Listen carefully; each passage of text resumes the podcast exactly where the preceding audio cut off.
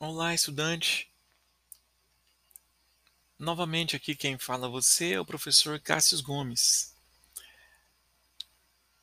Seja bem-vindo então ao nosso último encontro da disciplina Probabilidade Estatística aqui dos cursos ou do curso, né, de Sistemas de Informação.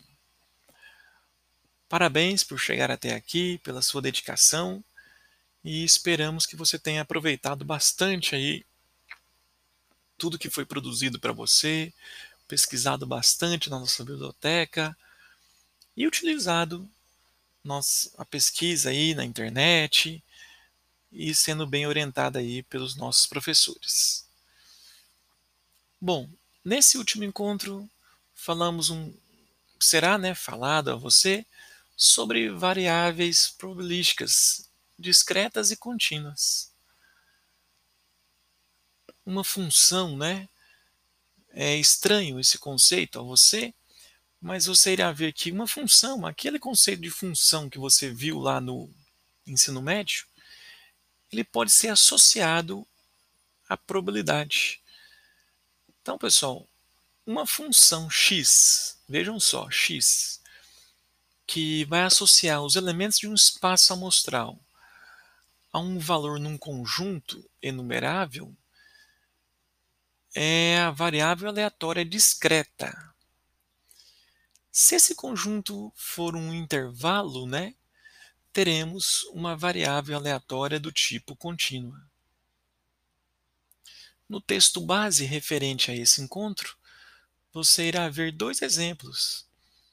O primeiro falando, por exemplo, sobre o sexo das crianças em famílias com três filhos. Então você tem aí um espaço amostral e lá você irá, por exemplo, ó, vou definir X como número de crianças do sexo masculino em famílias com três filhos. Então é fácil verificar que numa família com três filhos, né, eu posso ter zero, né, ou seja, nenhuma criança do sexo masculino, apenas uma ou duas, ou as três crianças do sexo masculino. A partir daí, fica fácil né, você calcular a probabilidade. Então, esse é um exemplo onde x é uma variável aleatória do tipo discreta. Um outro exemplo né, envolvendo variável, uma variável do tipo contínua pode ser associado o tempo né, de reação de um certo medicamento. Então, se o x né, é o tempo de reação do medicamento, então neste caso temos uma variável aleatória contínua, né, porque o tempo, é claro, associado a um número real positivo. Ok? Não deixe então de praticar, né, fazer atividade diagnóstica referente a esse conceito. Mas, estudante, veja também um outro conceito bastante importante, né, ligado a esse tema. Então, definido né, o conceito de variável aleatória discreta e contínua, você também também irá estudar um pouquinho né, nesse encontro sobre é, assim, o, o, o, cálculo em si da probabilidade.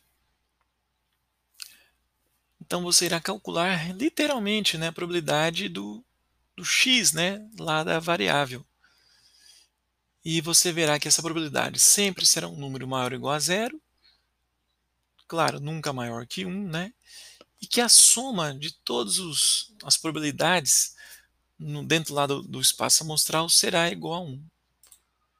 No screencast, né, foi montado a você um exemplo bastante interessante para ajudar você a enriquecer seus estudos sobre esse conceito.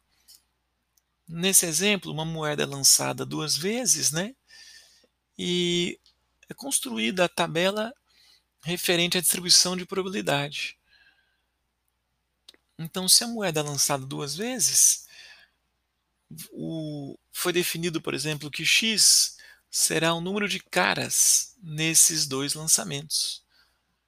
Obviamente, você pode ter zero, né, nenhuma cara, uma ou duas.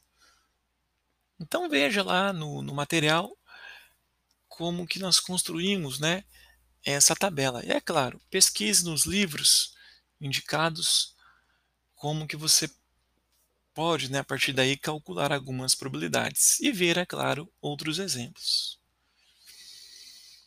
Não deixe então de fazer atividade diagnóstica ligada a esse tema e esperamos né, que na aula ao vivo, no encontro ao vivo, você possa esclarecer ainda mais aí as suas dúvidas. Um abraço então, professor Cássius.